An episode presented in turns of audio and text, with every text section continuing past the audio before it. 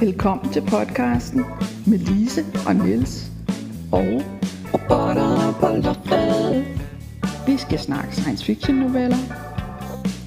De skal være gode, og de skal være på dansk. Der bliver svinkeærter, og der bliver spoiler alerts. Og måske bliver der også et grin.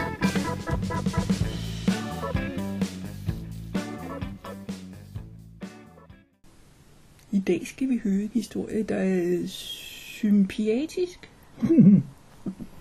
Symbiotisk. Ja. Øh, ja, det hedder jo ikke sympati, det hedder... Nå, anyway, yes. Øh, det er Richard Ibsens historie, og den hedder Symbionter. Yes. Der er de større dyr, køer og grise. Der er mikroskopiske organismer. Og midt imellem er der os. Men alle levende væsener hører sammen.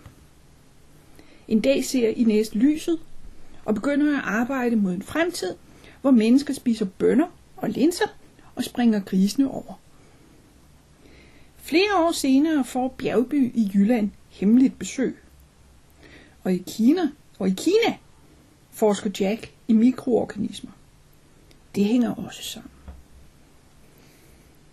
Ja, Ja, øh, Richard Ibsen er jo en af de her forfattere, der har, der har præget øh, den danske novellefiktion de sidste 20 år, og som, øh, som er en af dem, der, ligesom et par andre, vi har nævnt her i, i, i forbindelse med lige under overfladen, har, skriver rigtig godt, har nogle interessante problemstillinger, og, og øh, næsten aldrig laver en historie, der ikke er, er, er vedkommende eller spændende på en eller anden måde. Han er født i 1955. Han er professor MSO ved det, der nu hedder LIFE, men tidligere hed Landbo Højskolen. Øh, og jeg skal lige skynde mig at sige, at der var et eller andet om, at han snart skulle på pension, så det kan godt være, at han Ja. er professor emeritus. Det skal jeg ikke. Men, men stadigvæk. Han har undervist og forsket blandt andet i Afrika, og arbejder i det hele taget i et internationalt miljø, forskningsmæssigt. Mm. Og det kan man altså også godt se på, på mange af hans historier. Både det, at han har en, en, en biobaggrund af forskellige art, og så det der internationale forskningsmiljø, som, som direkte eller indirekte dukker op i mange af historierne. Han debuterede i 1991 med en novelle, der hed Tang. Den stod i Proxima, øh, og som allerede der øh, beskæftiger sig med øh, DNA på en anden planet, øh, og altså har noget biologisk øh, i udgangspunkt. Han fik øh, novellesamlingen, der hed Drømmetid, udgivet af SFC i 2010, og der er en hel del øh, rigtig gode historier i den. Øh, det var også i 2010, han øh, havde historien øh, De gamle svin øh, mm, ja. i, øh, i lige under overfladen. Øh, det bind, der hed Ingemandsland. Og når jeg nævner den, så er det fordi, den, øh, ligesom den foreliggende historie øh, berører, hvad man kunne kalde bioaktivisme. Mm. Altså, øh, de gamle svin er jo nogle, øh, nogle folk, der er trætte af alle de gyldetanke, der står rundt omkring, øh, og går, går simpelthen rundt og, og, og springer med luften. Ja. Og øh, historien slutter med, at de er nødt til ligesom at finde et andet sted at opholde sig, fordi jorden brænder lidt under dem. Men, men øh, og uanset hvad man mener, øh, man skal selvfølgelig ikke opfordre folk til at gå rundt og sprænge hverken gyldetanke eller andre ting i luften. Så er der et eller andet, øh, nu er den så også fortalt i en, i en øh, humoristisk øh, cool øh, stil. Øh, øh, Richard Ibsen skriver nemlig teknisk set ganske fremragende. Øh, og den fik dermed sådan et eller andet befriende over sig, at, at øh, ja, ikke, altså de her Ja. gamle gutter, der sidder der, til nu har de skulle holde op med det svineri ja. der, ikke? Nu går vi ud og gør noget ved det. Det er den der fantasi om at, at Ja, og den dukker jo altså op i flere omgange, øh, i, i både science fiction litteraturen generelt og hos Richard Ibsen øh, mere specifikt. Ja, altså du fik jo sagt flere forskellige ting. En af dem øh, øh lyder som om både svine og, og den her, der er noget med at være, der er noget med klimaforandringer, der er noget med at være bevidst om, om øh, hvordan vi påvirker klimaet. Der er noget om at være vegansk, eller øh, øh, i hvert fald, vi kan ikke bare blive ved med at spise grise. Ja, og, og som du var inde på, så starter historien med en kort scene, hvor, hvor Ines, som er en af hovedpersonerne, hun har en åbenbaring simpelthen øh, som 12-årig, øh, hvor, hvor hun øh, ligesom indser, at at øh, vores øh, mikroflora inde i mennesket er enormt vigtig. Mm. Øh, og det er jo noget, der faktisk i virkelighedens verden også forskes meget i i øjeblikket, øh, at øh, folks tarmflora i høj grad øh, bestemmer, om de har depressioner eller øh, er Eller overvægtige. eller tynd, ja. ja, simpelthen en hel masse ting, som man ikke går bare og tænker på normalt. Mhm. Man ved jo godt, at det er godt for maven at spise yoghurt, men altså, det, det er meget mere kompliceret end som så, Ja. ikke? og vi har øh, tusindvis af arter af forskellige organismer fisende rundt i kroppen. Vi er, vi er, ikke, vi er ikke alene, altså, Mhm. øh, hvilket ikke skal forstås som i en horrorfilm, men, men som tværtimod, altså, at vi har seriøst mange hjælpere, og det man, så vidt jeg har forstået, der i hvert fald arbejder på, det er at tweake det her, sådan så at, at hvis folk har nogle specifikke øh, dårligdomme, Mm. så kan man måske hjælpe dem med noget tarmflora-transplantation, Ja, snakker ja. man jo om. Ja. Øh, så, og det er sådan ligesom det, som Ines ser Ja. øh, for sig, at det var et område, der, der kunne gøres noget ved og noget med. Så og, øh, og, og som du også snakkede om før, øh, Richard, er global. Øh, og det er i den her historie også, fordi den, der er noget i Spanien, og noget i, noget i Rom, noget i Bjergby i Danmark, øh, og noget i Kina. Øh, og, og samarbejdet på tværs af landene. Øh, nu, nu lader det til, at noget af det er et... Øh, altså noget af det netværk, de har her, det er sådan lidt udenom øh, de offentlige systemer, mm. men, men noget af det er jo altså Jack, som er, er en, af, en af hovedpersonerne, han er computerarbejder i, i øh, Shenzhen i, i Kina. Håber, det udtaler, jeg håber, jeg udtaler det rigtigt. Jeg tror nok, det er Shenzhen. Shenzhen, okay. Agtigt. Og han sidder sammen med en kineser, der hedder Yu Fu, øhm, på et fireårigt projekt, hvor de analyserer koprolitter. Mhm. Og øh, koprolitter, det er forstenet øh, afføring. Øh, det er blandt andet en del af det, man har fra dinosaurerne. Øh, det er koprolitter. Øh, og ja, hvad kan man sige? øh, no shit. Øh, men men øh, de har brugt fire år på at analysere øh, sig frem til, hvad, for noget, hvordan tarmfloraen har været, eller hvad, hvad der er i, i de her materialer. Ikke kun fra dinosaurer, men fra alle mulige op gennem historien. Så Ja, det lyder også, som om de nærmest har noget nutid. Altså Ja. alt, hvad de overhovedet kan skrave sammen af data. Ja. Øh, Lige præcis, fordi som mange moderne forskningsprojekter jo øh, arbejder med, de arbejder med store mængder data, fordi så får man nogle, mm. nogle øh, måske øh, mere holdbare resultater, Mhm. end, end Ja. hvis man har meget små datamængder. Ja. Og, og computere har gjort det muligt at arbejde med meget store datamængder. Mm. Øh, fordi hvis de skulle have siddet og gjort det her i hånden, øh, så ville de ikke være færdige endnu. ja. Og samtidig så kan man have et kækt lille skilt, hvor der står eat shit. ja. Så, Men det bliver altså ikke beskrevet som nogen ferie. De arbejder Det- det et altså arbejde. 18 timer i døgnet, ja. og, og nogle gange flere, flere døgn i træk.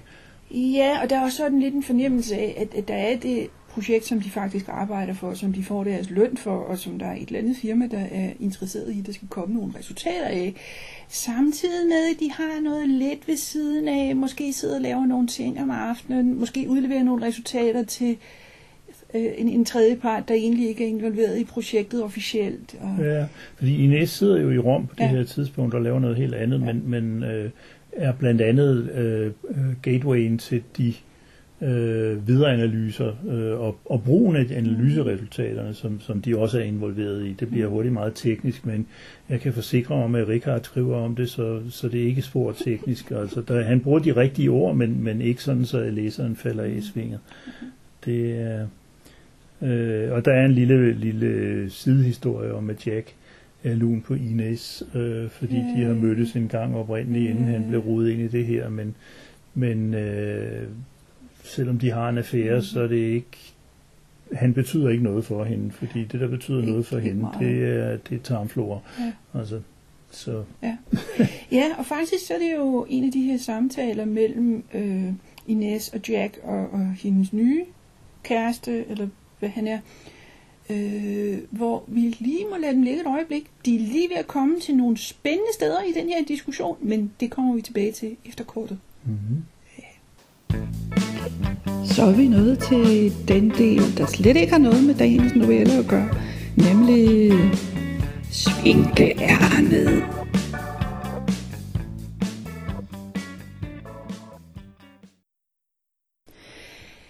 Jeg har læst en roman af Benjamin Rosenbaum, der hedder The Unraveling. Øh, det er ikke så længe siden, den er kommet. Altså, det er ikke så længe siden, vi så, at han stadig var i gang på noget bogtur. Øh, Øh, elektronisk bogtur, øh, øh, for at sælge den. Øh, og jeg er interesseret i Rosenbaum, fordi jeg i sin tid læste en novellesamling af ham. Øh, og det endte med, at jeg oversatte en novellesamling af ham til dansk. Og øh, øh, så derfor så er jeg selvfølgelig nysgerrig på, hvad den her roman handlede om. Og det lød også, som om den handlede om noget spændende. Øh, et af de helt store temaer i den, det er, at selvom man i det her samfund godt ved, hvad køn hinanden har, altså man skal være kvinde for at blive mor, man skal være mand for at blive far, og selvom de har et stort indviklet apparat for at blande DNA, DNA fra alle mulige, øh, øh, så, så ved man godt, der er et eller andet der.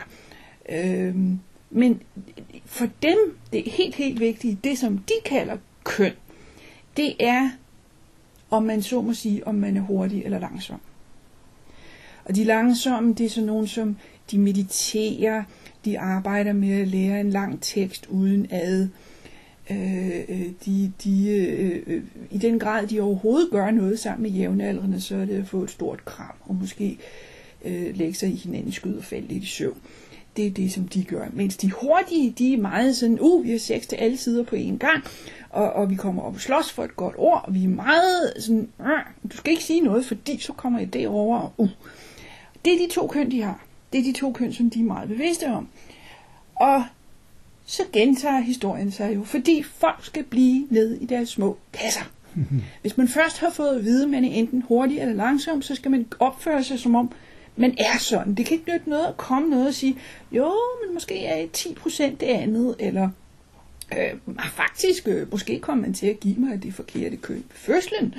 Øh, øh, det kan ikke nytte noget. Det er meget indviklet. Øh, og, og, og det giver jo en mulighed for at tænke over, hvordan er det, vi har indrettet os. Og hvis man sidder og tænker sådan, jamen det er, jo, det er jo latterligt at tage en baby og så prøve på at gætte, om vedkommende er hurtig eller langsom. Ja, men er det ikke også latterligt, at, at vi, vi kigger i skridtet på baby, og så siger vi, du er en.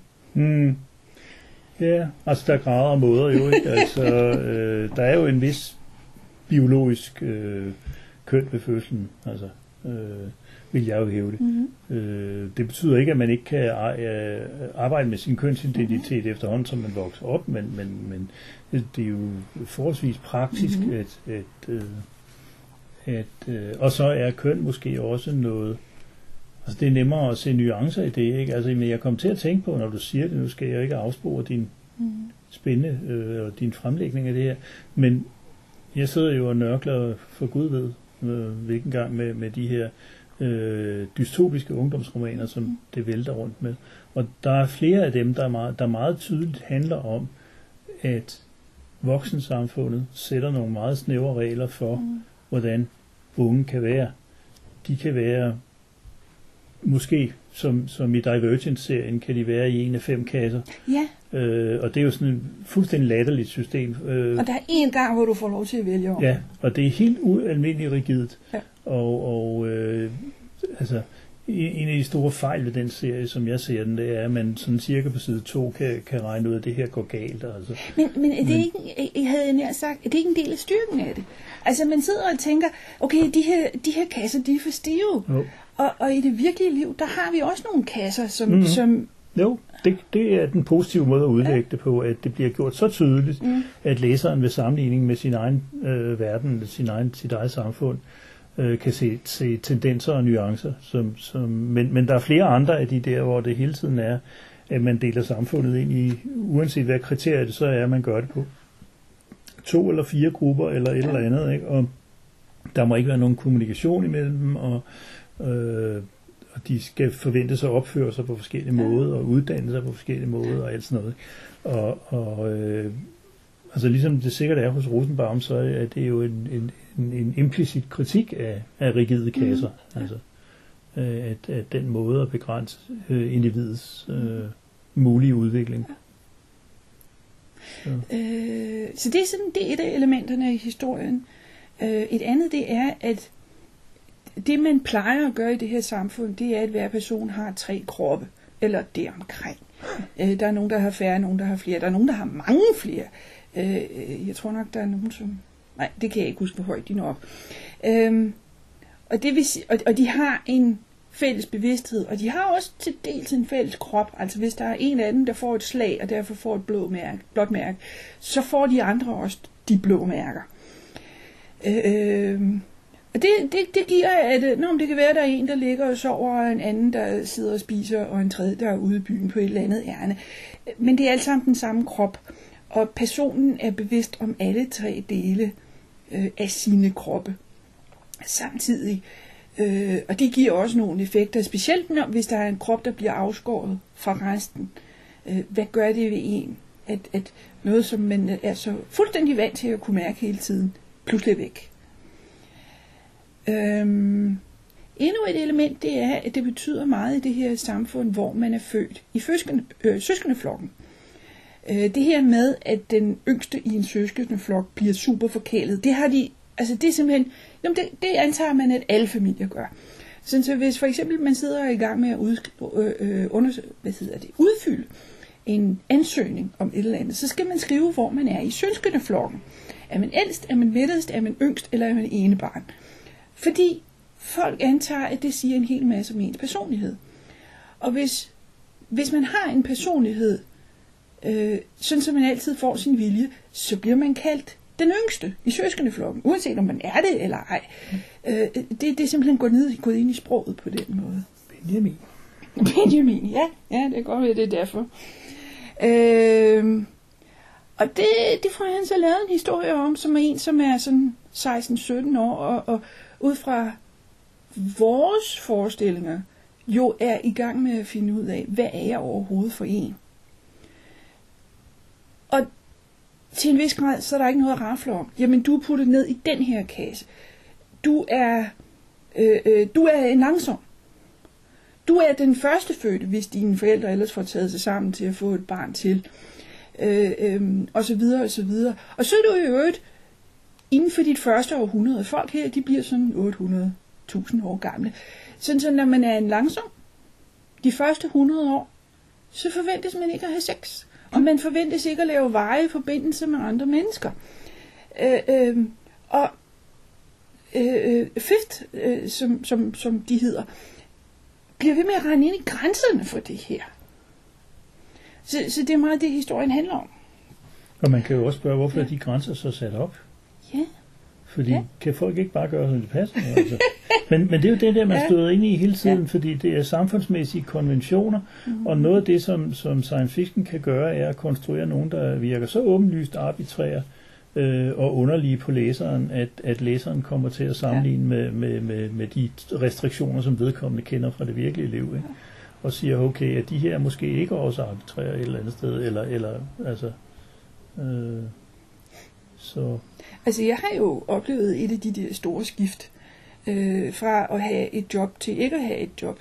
Og pludselig interesserer kommunen sig for ufattelig meget af, hvad jeg laver. Også, og nærmest også nat og dag. Altså, og, og hvorfor er der sådan en skarp grænse? Altså, mm, øh, så øh, jo, det, det, det, den er interessant. Og jeg læste den ret hurtigt. Jeg tror, det var under sommerferien, jeg tog hul på den. Det, den, ja. Ja. den gled meget godt ned. Så Men Ben- Benjamin Rosenbaum skriver jo også godt, altså han er også en af de der, der, der kan, kan være tilpas overraskende og, og, og samtidig velformuleret. Ja. Så det, Så, og han har arbejdet med det. Altså, jeg mener, noget, det der vi så, øh, den der booktur, øh, noget af det vi så, øh, det var, at han snakkede om, at han havde... Altså, der var en, der på et tidspunkt havde fortalt ham, okay, du har lavet to køn, du har lavet to nye køn, og alt det, du ikke kan lide ved dig selv, det har du lagt over i det ene. Øh, og, og lige, så, da, vi- lige sådan, man skal også passe på, okay, nu laver vi to nye løn, køn, men det er i virkeligheden bare kvinde og mand med to nye navne. Altså, brug det nu til noget. Lav nu to nye kombinationer. Altså, øh, øh, de hurtige her, de er hurtige til at komme op og skændes, de er hurtige til at komme op og slås, de er også hurtige til at komme til at græde. Så, så han har mixet det på en anden måde. Så ja, den var en god en. Hmm. Ja, og så skal jeg huske at sige, at næste gang jeg sidder her og padler, kan I høre, næste gang skal vi snakke om hver for sig, som er skrevet af Marie Bachmann Pedersen.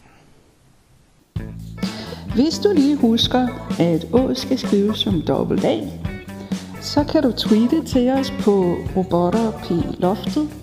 Skriv til os på robotterpåloftet.gmail.com og se hjemmesiden robotterpåloftet.sciencefiction.dk Og så er der spoiler alert.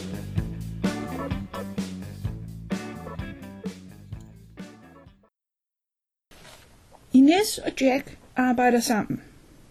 Den rigtige tarmflora kan gøre folk til veganere. Det beviser forsøget i Bjergby. Og så er det jo bare at bruge den viden.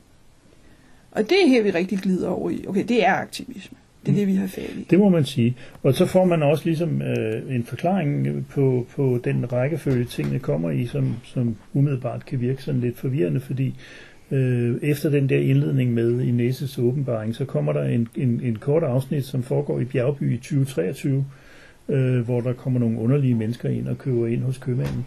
Og så bryder de ind øh, om natten og stiller varerne tilbage igen. Øh, mens at hele det der med Jacks computerarbejde og så videre, det foregår året inden, altså 2022. Det er det, det, er det han begynder i hvert fald. Det er der, det fireårige projekt ind. kører med koprolitterne. Ikke? Fordi det, der så sker, er, at, at jeg ved faktisk ikke, om de bliver veganere eller bare vegetarer. Øh, der står, Jeg at, at Ines er med. Ja, det kan da godt være, men, men det er sådan, ja, det er jo også som man tager det. Altså, øh, jeg kan se en fordel i at gøre hele verden til vegetarer, men jeg kan se et problem ved at gøre hele verden til veganere. Mm. Blandt andet fordi B12-vitaminer kommer Mm. altså fra, kun fra dyr. Øh, Og vitaminpiller. Ja, ja, men stadigvæk. Ikke? Øh, og det er klart, at, at hvis, man, hvis man kan skære, skære store dele af dyr, den animalske produktion væk, så vil man, så vil man få et, et bedre miljø på mange måder. Øh, jeg tænker, at det måske ikke kan gøres helt så enkelt, som, som det bliver gjort her. Men der har vi det igen, det der med, med aktivismen, at, at øh, øh, Ines øh, især er, er øh, idealistisk og, og vil virkelig have, at det her skal fungere og har virkelig sat sig ind i de her ting. Øh, og så gør hun det. Mm. Fordi, hvordan skal man ellers, altså? Og det breder sig jo. Altså, først Jylland og så Skotland, får man at vide. Det er sådan lidt pussy øh, valgte steder, men, men øh, de har vel haft en grund, øh, tænker jeg. Og det, der så sker, er, at, at Jack øh, og Yufu bliver arresteret, fordi de Mm. finder tilbage til det sted i, i Shenzhen, hvor de har siddet og arbejdet, og det har åbenbart ikke kunne, kunne øh, holdes skjult. Øh, og de bliver simpelthen sat i et kinesisk fængsel, hvilket aldrig er særlig sjovt. Mm. Men pludselig så bliver de så løsladt og sendt til Indien og får en stor pose penge. Ja. Øh, og så får de øh, en hilsen med farvel og tak fra Ines, som, Ja. som øh, så går videre til noget andet, må vi gå ud fra. Øh, for øh, så er de ligesom færdige. Mm. Øh, og så kan de sidde og være, i første omgang og være glade for at være kommet ud af fængslet, men så ved jeg ikke, hvad de så har tænkt sig at gøre bagefter. Jo, de er vel stadigvæk programmører og Ja, ja. biologer. Jo, jo, og uanset om folk bliver vegetarske, der vil stadigvæk laves computerprogram. Øh, men det er altså en interessant tanke, at man, man ændrer folks tarmflora, sådan så at de simpelthen ikke har lyst til kød, fordi de bliver underligt oppustet i maven af det, eller, eller sådan et eller andet. Hvad præcis det er, der foregår, det skal man nok være Richard Ibsen for at kunne regne ud med. Men øh, altså, vi kender det jo. Altså, hvis vi, hvis vi øh, det er så ikke specifikt tarmfloraen, men hvis vi, vi, hvis vi mangler et bestemt enzym, så er vi laktoseintolerante, så bliver vi dumme i maven af at drikke mælk. Mhm. Så det, man, kan, man kan sagtens forestille sig, at, at øh, alle de organismer i, i tarmsystemet, som, som hjælper til, til nedbrydning og, og viderebearbejdning af ting, at øh, de er gladere for nogle ting end, end, end andre ting. Så det, og at de kan, de kan tweakes. Mm. Så det er helt klart. Øh, og igen, der kommer øh, Richards baggrund i, i biologi og bioteknologi, øh, og, og ganske enkelt kemi også øh, jo ind i det her. Altså, så, og jeg synes, den er, den er ganske velfungerende Mm, øh, ja. som historie. Ja. Altså. som sagt, man, man kunne godt støde sig lidt på den der tidsmæssige komposition, men det giver jo mening, øh, når vi når frem til alt det her med, med aktivismen. Mm. Så. Ja. Så var der øh, noget med, du sagde noget med, at der var en Tiptree-historie. Der, Ja. Øh, Tiptree skrev en, som også står i den danske Tiptree-samling, der hedder Dr. Ains sidste flight, øh, fly, fly, flytur, jeg kan ikke huske, hvad jeg kaldte den på dansk, men den hedder Last Flight of Dr. Ain på engelsk. Det er en forholdsvis kort historie, handler om en videnskabsmand, som, øh, som af en eller anden grund til synligheden øh, har besluttet sig for at rejse rundt en hel masse mærkelige steder med fly, øh, og altid fodre duerne. Og det var så et par uger, inden man finder ud af, at han har spredt en dødelig virus. Så Blandt duerne? øh, som åbenbart godt kan flytte sig til mennesker, fordi Ah. hans intention er at, at Mhm. øh, rydde kloden for menneskene, så dyrene Mhm. kan få lov at være der i fred. Ja. Og den tanke er han jo ikke den eneste, der har tænkt.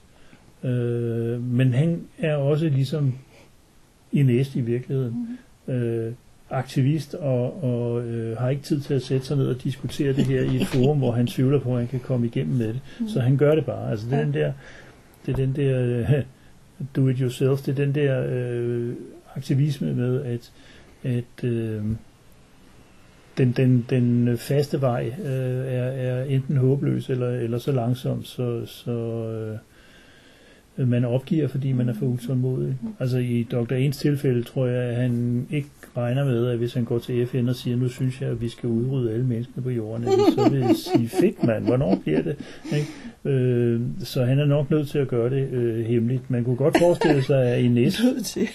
Nesses gruppe kunne have, kunne have øh, måske gjort et eller andet, øh, men, men jeg tror, at hendes pointe er, at hvis man gør det på den her måde, så stiller man verden over for et fait accompli. Altså, at, at så er den prut slået, så, så øh, øh, er folk vegetarer, enten de vil eller ej. Altså, det, det er så også noget med at tage folks frie vilje fra dem, kan man sige, men, men det gør man jo i, i en højere sags tjeneste, når man, når man tænker på den måde. Nu du jo siger det der med en, en, en sygdom, der kan vandre fra, i det her tilfælde, duer til mennesker.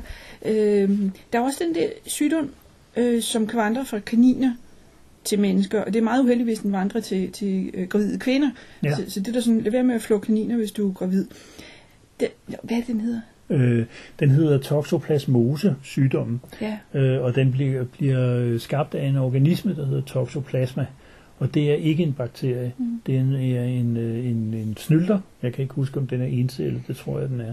Mm. Øh, og den fungerer på den der meget snedige måde, at, øh, at øh, først så kommer den ind i værtsorganismen, og så formerer den sig, og når der så er nok af den, så angriber den hjernen. Og man har eksempler, altså man ved det fra mus, at øh, det, den forårsager adfærdsændring. Og det er det, der er det snedige ved den der organisme. Nu skal man jo, som, som du også plejer at sige, man skal jo ikke tilskrive den biologiske udvikling en intention, men fordi det, det er jo det, der fungerer, der, der overlever, og det, der ikke fungerer. Ikke? Men det har udviklet sig sådan, så en mus, der har fået den der i hjernen, den er holder op med at være bange for katte. Og det smarte for det er jo, at så bliver den spist af den første forbipasserende kat. Øh, og så går organismen over i katten og kommer ud med katteafføring, og så kører, øh, øh, kører øh, øh, rouladen en gang til, eller rouletten en gang til. Øh, det, er jo, det er jo ligesom vi kender fra andre øh, parasitter, at de skal Mm. bruge måske flere værter, men, men de skal i hvert fald flyttes fra, fra Ja. en vært til den næste. Øh, og, og det er interessant, du nævner det, fordi igen, i, i mine tilsyneladende uendelige læsninger af ungdomsdystopier og katastrofale romaner, der er jeg, eller katastroferomaner, undskyld, nogle af dem er katastrofale, men ja, katastroferomaner, øh, der er jeg i gang med en trilogi af en nordmand, der hedder Sigbjørn Mostu, og nu har jeg glemt den præcise titel på, på trilogien, øh, men øh, der forestiller man sig, at der sker en mutation, så der kommer en version af, af den der toxoplasma, organisme, som, som øh, øh, går på mennesker og, og forårsager, at de opfører sig øh, voldeligt over for andre mennesker. Mm. Øh, og det får man så en slags zombie-apokalypse ud af, mm. fordi Øh, men uden de sædvanlige pjat, pjat ting, som gør en, en, tra- sige, en traditionel zombie-apokalypse øh, dybt utroværdig. Mm. Fordi de render ikke rundt for at spise folks hjerner, og de render ikke rundt og er døde. De er faktisk øh, ikke døde endnu, de er bare syge, og mm. de er bare blevet voldsomt aggressive af den her organismes indvirkning på deres hjerne. Øhm, og nu har jeg ikke læst de to sidste bind endnu, så jeg ved ikke, om der er nogen, der har sluppet den løs med, med vilje, men, men øh, altså, bogen er, bogen er skrevet væsentligt før corona. Altså, der er rigtig ja. mange af de her ungdomsdystopier øh, med, med, med epidemier i, der er skrevet længe før corona. Øh, det er ikke fordi nogen har sat sig ned og sagt, hey, der er corona, nej. nu må vi skrive en fed altså, trilogi. Nej, det, altså, det er jo, altså vi skal jo bare tilbage til 1918-agtigt, for, for der var en pandemi Ja, sidst. ja, ja. Så, øh, Stephen King har skrevet en, så, så altså, det, det, det er en af måderne, man kan demontere samfundet på. Ja. Øh, grunden til, at jeg nævnte det, det er, at det, det er en sygdom, eller hvad vi skal kalde det, der er interessant på den måde, at den ændrer ens adfærd. Ja. Og derfor ligger det op af det her med, jamen man kan også ændre menneskers adfærd via tarmfloraen. Ja. Øh, så det, det var derfor, jeg synes, den var vigtig. Ja, og det er at- interessant fordi i sammenligning, fordi øh, man skulle synes, det var et væsentligt mindre radikal indgreb Mm. at ændre folks tarmflora, end at begynde at fucke med deres hjerne. Mm. Øh, fordi det går jo også galt. Altså de her folk, der får den der hjerneinfektion, de ender med at dø af det. Ja. Ikke? Men, men øh, øh, mens det gør man jo ikke øh, altså af, øh, af at få ændret tarmflora. At jo, det kan man jo godt, men så Mm. skal det være en, en, en, en ret radikal ændring. Ikke? Øh, så på den måde er det, er det både øh, mindre radikalt og mere radikalt, fordi det, det øh, kan sprede sig uden at, at nogen får symptomer, som, som de vil behandle som en sygdom. Ikke? Altså, de går ikke rundt med en økse og slår folk ned. Mm. Øh, de skifter bare leverpostejen ud med en grøntsagspostej. Ikke? Ja. Og det er, det er ikke nødvendigvis radikalt på det lokale plan, men det bliver, når det Mm. bliver, bliver globalt. globalt, globalt ikke? Ja. Ja.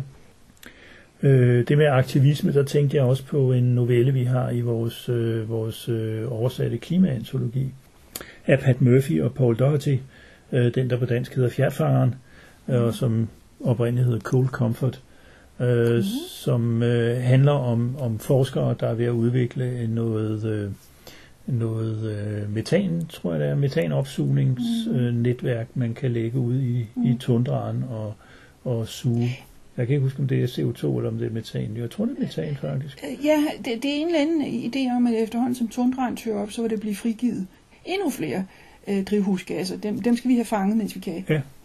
Og det, og det hy- hyggelige er, så sent som i går, så så jeg et klip fra noget fra, fra uh, tundraen. Der er faktisk nogle meget, meget store isområder, der er ved at, at smelte, og det kan man blandt andet se på, at pludselig er der et kæmpe stort cirkulært hul, hvor der er sluppet metan op. Ja. Øh, Så det er i gang. Ja. Altså. Det er verdens største prut, så, så det er ikke spor godt. Men i den her historie, der, der udvikler øh, opfinderen, øh, hovedpersonen, et netværk, der kan samle det her op.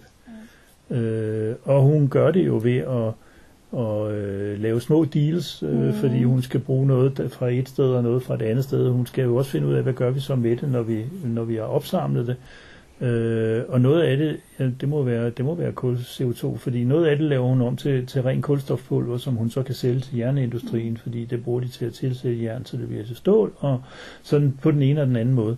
Øh, jeg har, helt, jeg har glemt detaljen, men det ender med at koste en forfærdelig masse menneskeliv. Øh, Er det ikke bare klimaforandringerne, jeg der, tror, der det er fordi, til? hun får sat nogle klimaforandringer. Nej, jeg tror bare, de, de kører. Altså, det, det er en god idé, at hun har det her øh, øh, net, så, Ja. men, men det kommer for sent. Ja, Altså, okay, så det er der problemet klimaforandringerne, de er- jeg beklager, jeg ikke kan huske det. Altså, jeg kan bare huske det der, ja. Men at hun får jo, øh, hun får jo gjort noget godt, øh, så langt det nu, det nu rækker. Ikke? Ja. Fordi hun laver faktisk et system, der er øh, nemt og effektivt at lægge ud. Øh, og, øh, så det er også en slags aktivisme, fordi Mm. hun, øh, hun skjuler det jo på den måde, at nogle af de penge, hun søger, søger hun jo i virkeligheden officielt til andre formål og forskellige andet fusk. Ikke? Øh, fordi igen, hun ville have en fornemmelse af, at hun aldrig ville komme igennem med det, hvis hun faktisk lagde det frem Mhm. sådan offentligt. Ja. Så anyway. Så den kom jeg også lige til at tænke på i forbindelse med det her. Øh, og, og i øvrigt må der jo være øh, ja, tusindvis af historier i science fiction sammenhæng, som handler om en eller anden form for aktivisme i den forstand, at man gør noget selv uden at spørge om lov hos de myndigheder, man burde spørge om, eller uden at tjekke med den videnskab, man burde have tjekket hos. Men det er bare ikke alle sammen, der handler om, om miljø. Det er jo noget nyere, det der med bekymringen for opvarmningen og bekymringen for miljøet i bredere forstand. Øh, det, det er mere sådan noget, men nu bygger jeg fandme min egen raket, så kan NASA gå over øh, Altså hvis du går længere ja. tilbage i tiden. Ikke? Men, men, altså Greenpeace er jo et, et eksempel på noget i den virkelige verden, der, der ja. har haft nogle effekter i hvert fald. Yes. Øh, øh, simpelthen fordi de kan, jamen, så køber vi et skiv, og så lægger vi os ved siden af en valfanger. Ja. Øh, fordi så dukker, dukker der nok en tv-helikopter op på et tidspunkt og spørger, hvad, hvad er det egentlig, I laver? Hvad er problemet? Ja. Men hvis man så vil undersøge den franske atomsprængningspraksis, øh, så kommer franskmændene og sænker ja. en skib. Ja. Så, men altså, det er jo også en slags aktivisme. Om, det giver også Men det er rigtigt, det er en, det er en bevægelse, som, som øh, er baseret på mm. aktivisme i høj grad. Og så findes der jo en række mere radikale bevægelser, mm. øh, som, som laver andre former for, for aktioner. Mm. Øh, jeg skal ikke kunne sige, at jeg kender til nogle af dem, men de dukker der op i, i nyhederne en gang imellem. Mm. Så. Men, men den der, det man genkender i alle de her historier, uanset om man er aktivist for at slå folk ihjel eller for at få dem til at overleve, det er den der utålmodighed. Mm. Fordi man, den man, politiske proces den tager der, lang tid. Den der oplevelse af, for helvede da, ja. altså. Ikke? Kan I ikke se? Ja. Ikke? Øh, og jeg tænker, det er en desperation, der stille og roligt breder sig nu, mm. og, og som vil for eksempel vil få, få sådan en historie som, som Richard til at, at give ny klangbund hos læserne, fordi der er nogen, der gør noget i den historie. Ikke? Man kan så diskutere, om det er godt eller skidt, men øh, og det er jo det, der er problemet ved den der form for aktivisme, det er, at der er ligesom, det er ligesom ikke til diskussion. Vel? Altså, det, det er den, der er aktiv, der ligesom bestemmer, hvad det er, der skal ske øh, per definition. Så, så, det, så man omgår det, det, den demokratiske beslutningsproces og, og så videre. Så videre. Men, altså, det, det er måske sådan lidt lettere at skrive en historie om. Øh, altså en enkelt person, eller i det her tilfælde en håndfuld, øh, der går ud og gør noget. Det er lettere at skrive en historie om, hvordan man øh, vender den skude, der er USA's øh, øh, kæmpe apparat, altså af politikere og lobbyister og delstater. Og Den eneste, jeg kender, der har forsøgt at gøre det, øh, det er Kim Stanley Robinson. Øh, en hel del af hans øh, senere bøger handler jo blandt andet om, hvordan fanden man får, får miljøvenlige ting igennem den amerikanske kongres. De er jo så skrevet før Trump, men, men altså, det er, det er øh, man skal være interesseret i amerikansk politik, før man synes, altså, bøgerne, bøgerne bliver, jo, men det, det er spændende, fordi han er den eneste, der gør det, mm. altså, og, og faktisk har sat sig ind i de her ting. Øh, men det jo, bliver jo i mindre grad actionromaner af det, kan man sige. Alle bøger skal jo heller ikke være actionromaner, men, men, øh, men det er klart, som du siger, der er mere sap i, i øh, en historie om nogen, der bare gør det, ikke? i stedet for øh, at sende et forslag til deres øh, kongresmænd. Eller sådan noget. Jeg læste en, en øh, novelle, som jeg selvfølgelig ikke kan huske nogen metadata på, øh, som handlede om en milliardær, der besluttede sig for at redde jorden. Og det gjorde han i form af, at han købte en masse politikere, og han købte dem på begge sider øh, af, af partiskældet.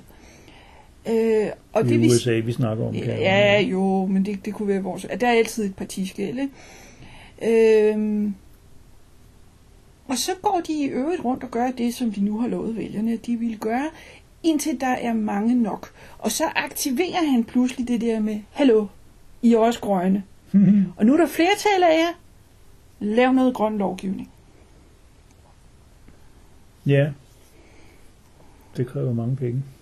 Jamen, han havde mange til at begynde med, så mm-hmm. det var hans bud på.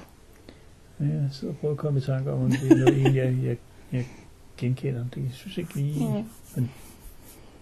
Det, det er en, som øh, jeg... Øh, jeg kan godt lide historier, der indeholder quick fixes.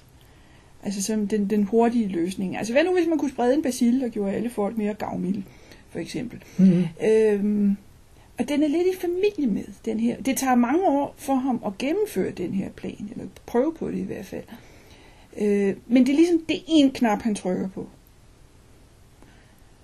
tager bare et stykke tid, før det virker. Så øh, det er sådan lidt i familie med.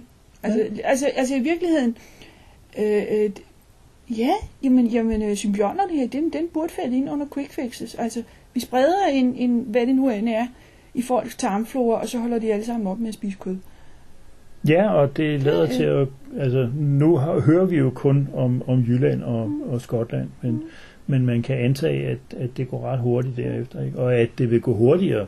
Ja. Altså, jo mere... Altså, at det ikke vil være en lineær proces, men, men, Mm. øh, men den del af historien undlod Richard klogeligt nok at skrive. Ja, ja, den har vi også set før. ja, jamen øh, har du husket at kramme din aktivist i dag? Min indre aktivist. øh, Uanset om du har det eller ej, så får du ikke mere for den quadlu i dag. Tak, fordi du lyttede til podcasten. Loftet.